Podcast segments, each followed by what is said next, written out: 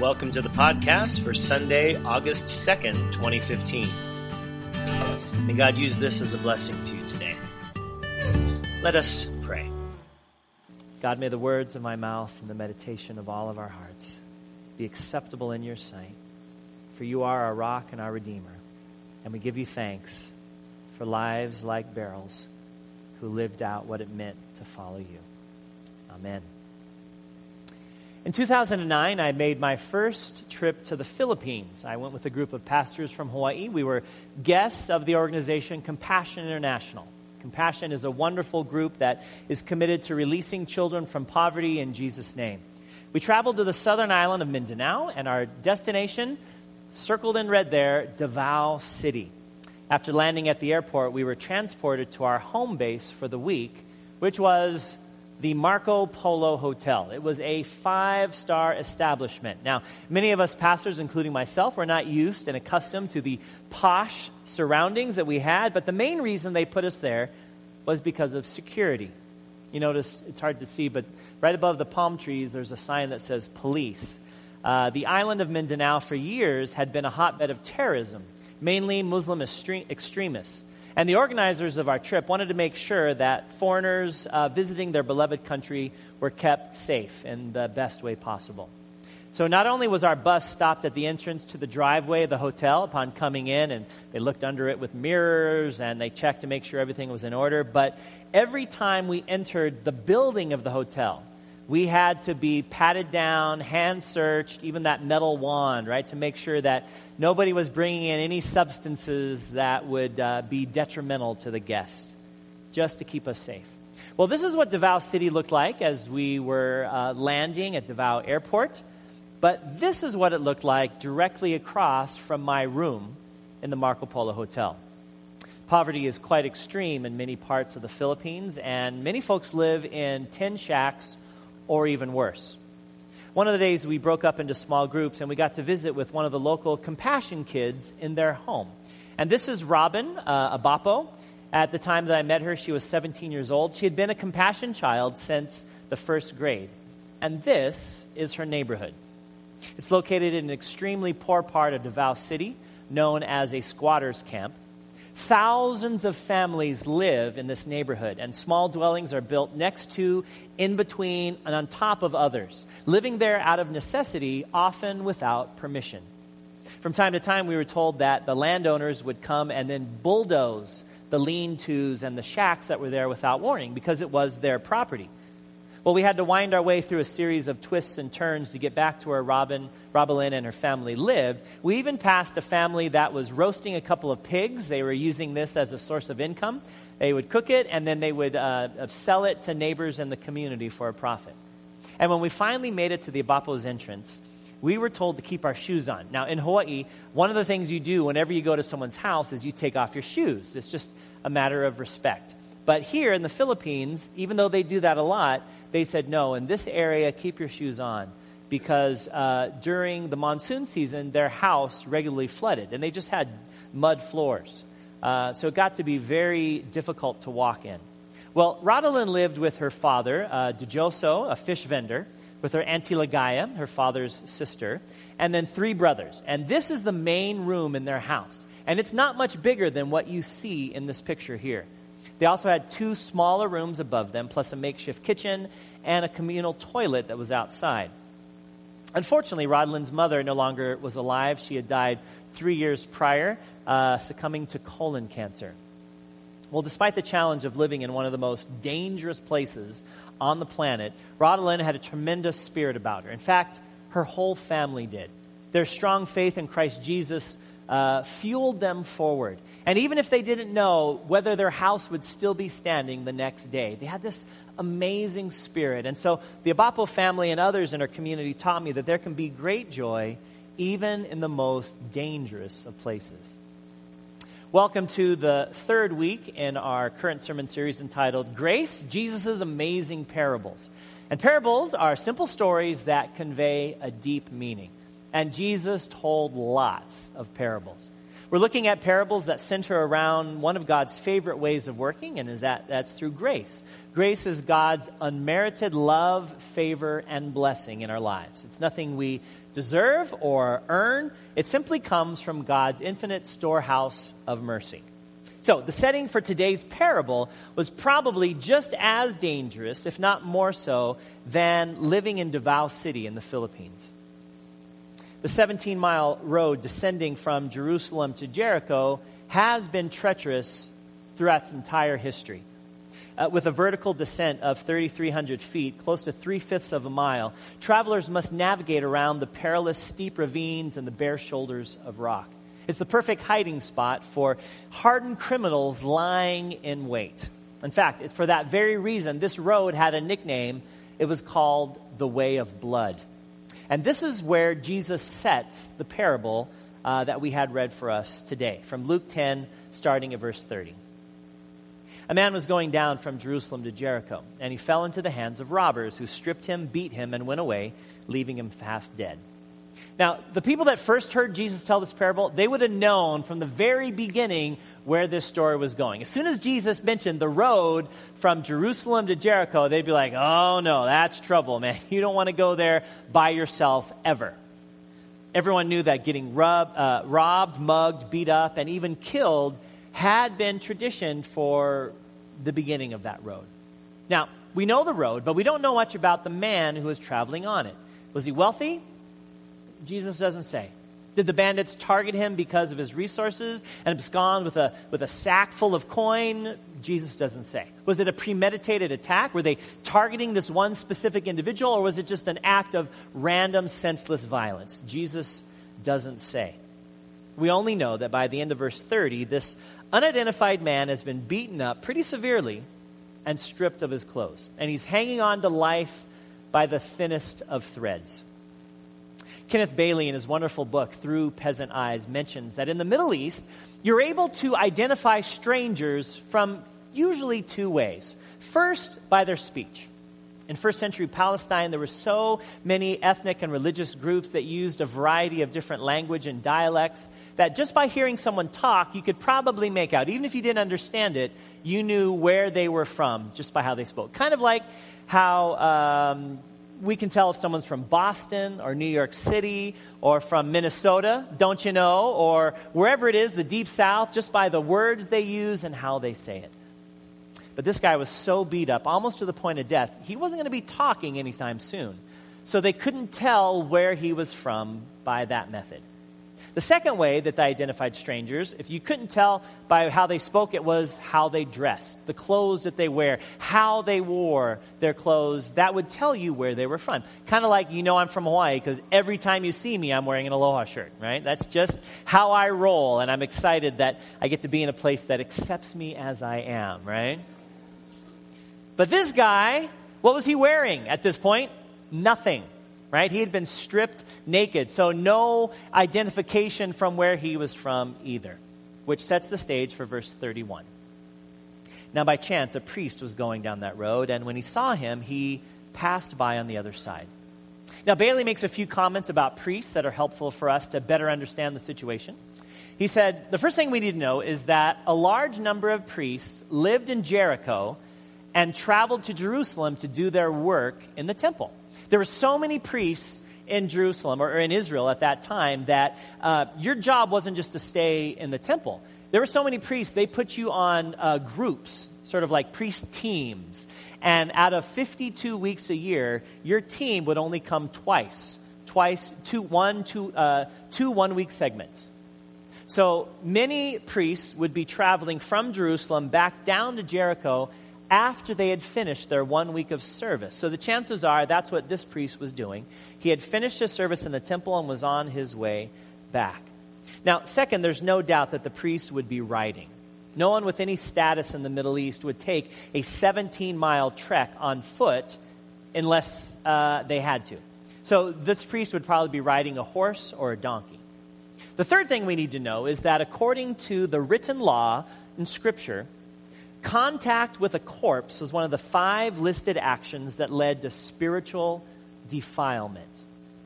Now, the priest couldn't tell if this guy was dead or alive, so you had to assume that the dead part was a fair, I mean, he could have easily been dead. So always err on the side of caution, right? Now, the oral law, the Jewish tradition uh, that the rabbis had passed down, there were four more actions that made someone spiritually unclean. And the first was contact with a non Jew.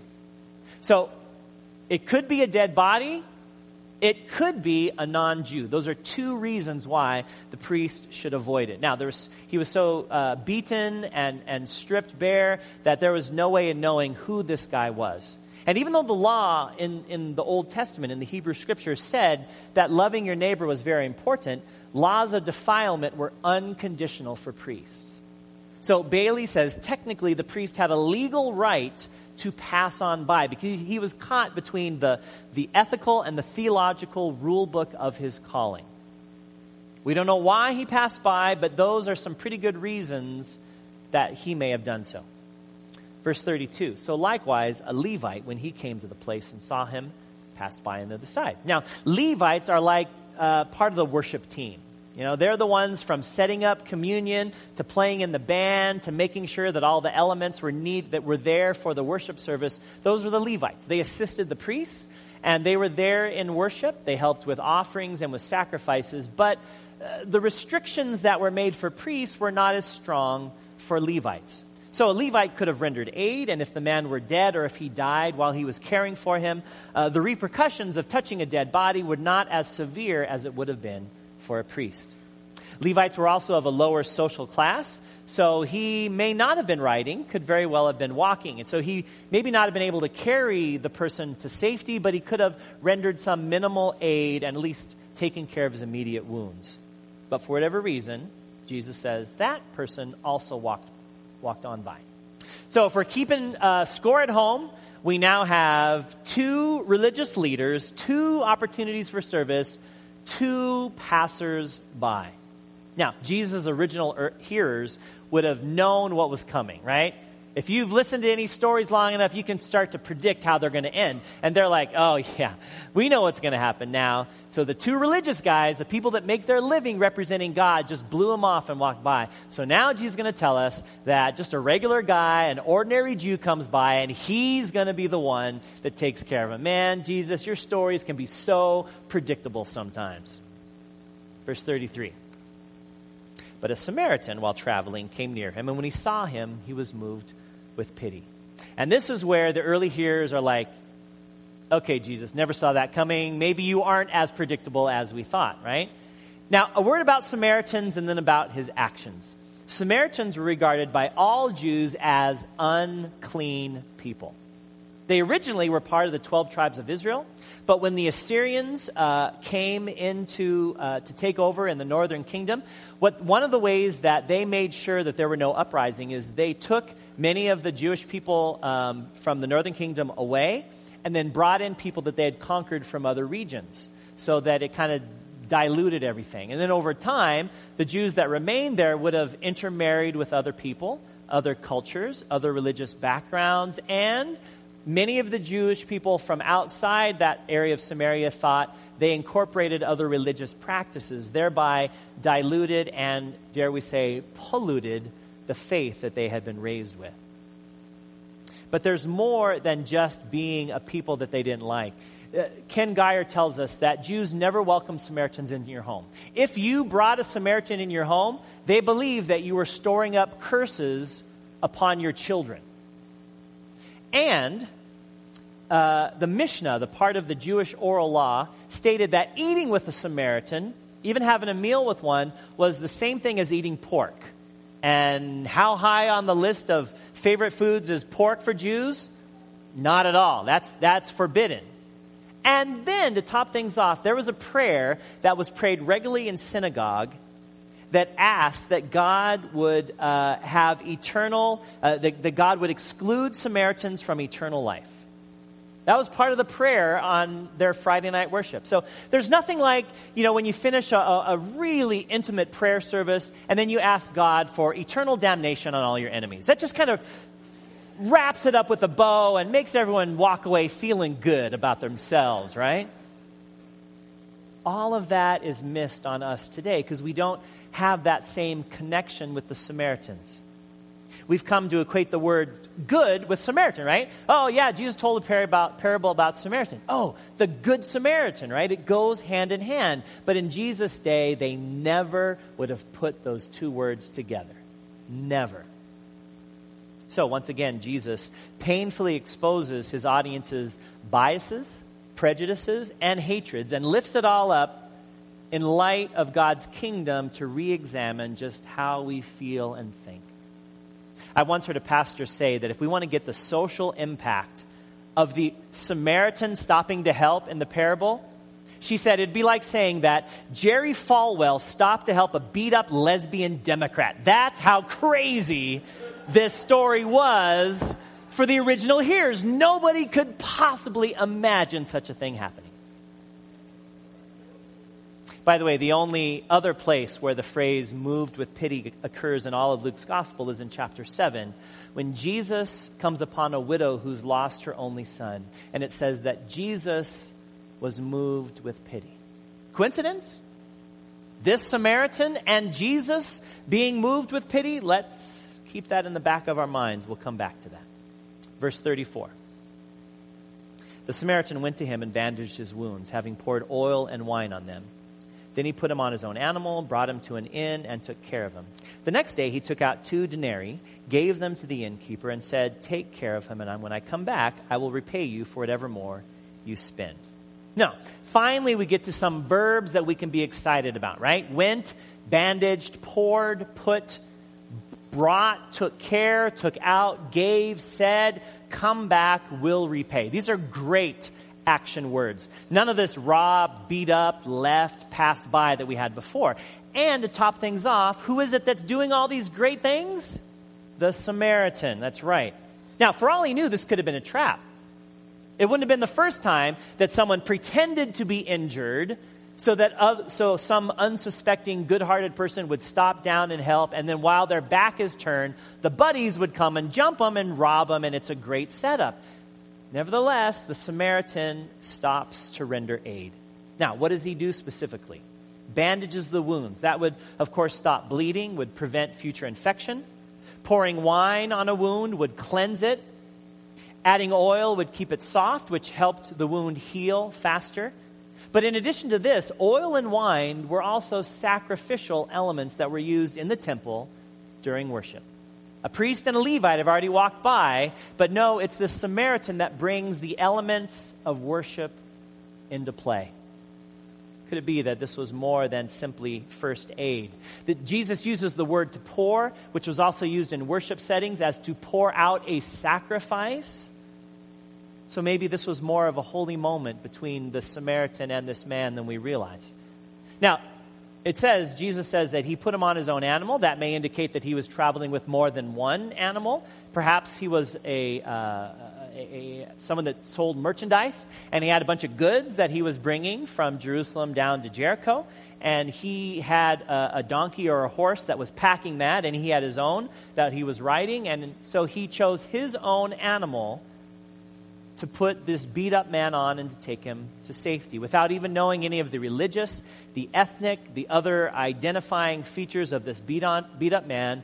The Samaritan moves into action. And he doesn't just dump him on the doorstep of a Motel 6 either. No, it says that he takes, he took care of him that night which meant he stayed there in the room. He made sure that he had whatever it was he needed. And then the next day, he gives the innkeeper two coins two denarii, two days' pay to cover the rehab for this guy because remember, he's got nothing, right? Everything's been taken from him. Two denarii would have, would have been about two to three weeks of room and board at a hotel. And he says, I'm going to come back through, and whatever else he has rung up on a bill, I will take care of it. This was quite a tremendous sacrifice that this Samaritan made. And we say, the Academy Award for Best Actor in a Dramatic Role has to go to the Samaritan, right? This is one of Jesus' classic parables, right? Everyone knows the parable of the Good Samaritan. But there's one part of the story that we read for you that we haven't heard yet. Do you remember what that was?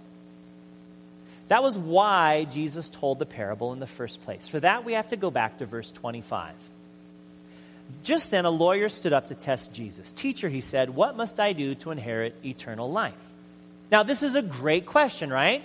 What must I do to inherit eternal life? This is the kind of question that people have been asking for centuries. This is a big picture question, right? How do we get into heaven? Now, for starters, we shouldn't be too quick to jump to Jesus' response. Let's spend a little time with this question first. What must I do to inherit eternal life? The lawyer asked Jesus. Now, the last time I checked, the laws could have changed last night, but the last time I checked, in order to get an inheritance, something has to happen first, right? Somebody has to die. That's the only way you get an inheritance. Otherwise, it's a gift that's given when someone's alive. But to get an inheritance, somebody has to die. As followers of Jesus, we believe that the only way to inherit eternal life is through God's gracious gift through the death and resurrection of Christ Jesus, right? John 3:16 For God so loved the world that he gave his only son that everyone who believes in him may not perish but have eternal life. So there's no amount of doing that gets us this inheritance. It's all about believing in Jesus and receiving the gift of God's grace, the gift of life. What must I do to inherit eternal life? nothing. We do nothing. It's all grace. We believe and we receive. It's God's free and unmerited love and favor and blessing. So he asked Jesus this question, and then in a classic sort of uh, rabbinical teacher mode, Jesus responds by asking a question to him. Verse 26.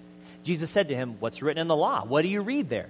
The lawyer answered, You shall love the Lord your God with all your heart, and with all your soul, and with all your strength, and with all your mind, and your neighbor as yourself. So the lawyer here links two foundational passages from the Hebrew Scriptures Deuteronomy 6, 4 to 5, and Leviticus 19, verse 18. And I'd say it's a pretty good answer by the lawyer because later in the gospel, when someone asks Jesus, what's the most important uh, passage in all the Bible, he says the same thing Love God with everything you have and love your neighbor as yourself. Verse 28 And Jesus said to him, You have given the right answer. Do this and you will live. Now, notice Jesus doesn't say, Do this and you will inherit eternal life, or do this and you'll get into heaven. He simply says, Do this and you will live. Sometimes I think that we think we know what it is that we want or need, either now or down the road. And we take it to God and we ask for it and we, and we plead for it. And sometimes we fast and we pray. But God doesn't always give us what we ask for because sometimes God gives us what we need instead, right here and right now. And if we want to truly live, then we need to love God with everything we have and those around us.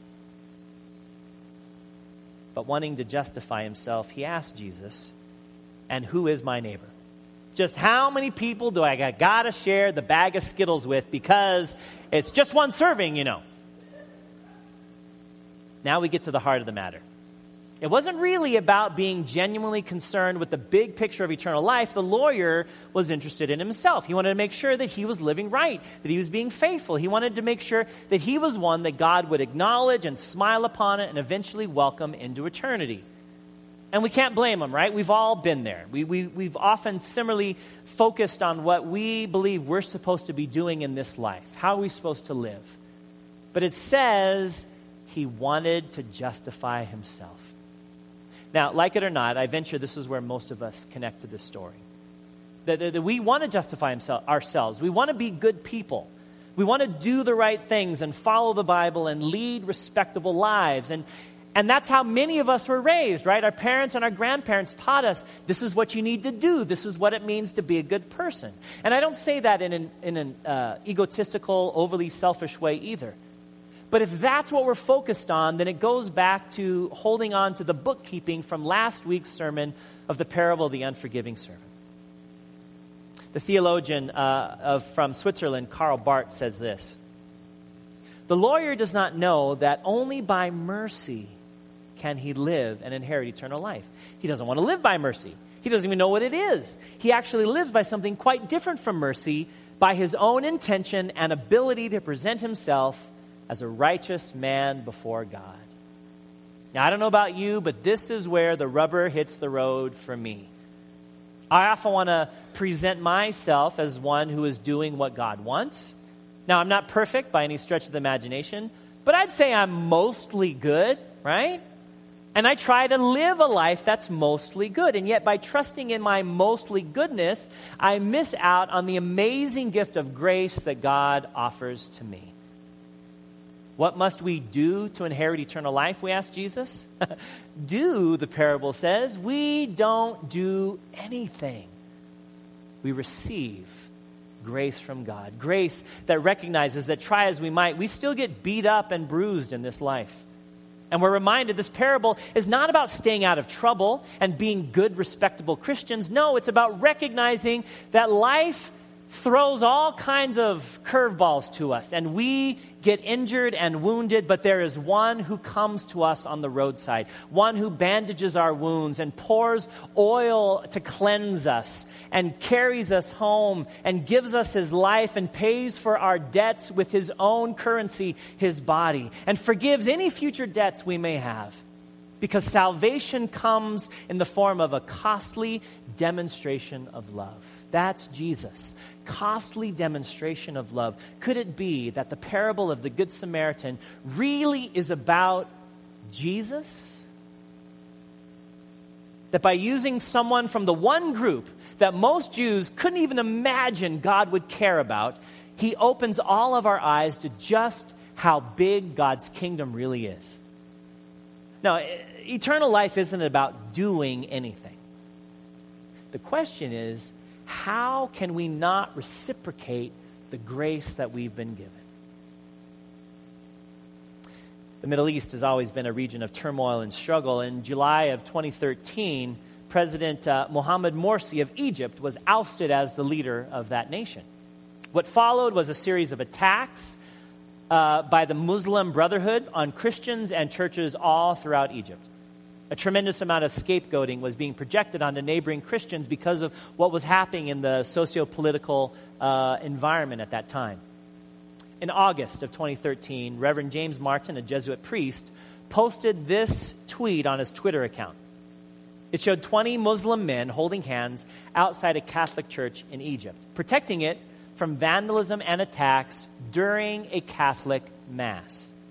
Now, as you imagine, the post went viral, right? Why? Because everyone knows that all Muslims are terrorists, right? Well, not these 20, at least not on this day. Could it be that the parable of the Good Samaritan still has something to teach us about the world in which we live in today? About the way the kingdom of God operates? And as a clue to how God calls us to respond to the gifts of grace that we have been given. When he finished the parable, Jesus said this to the lawyer Which of these three do you think was a neighbor to the man who fell into the hands of robbers? And the lawyer said, The one who showed him mercy. So Jesus said, Go and do likewise. Grace is a gift, friends. It is nothing that we earn. We can't do anything to receive it. The question is, how will we respond to what we've already been given? And how might we recognize agents of God's grace even in the most unlikeliness of people? May we go and do likewise. Amen.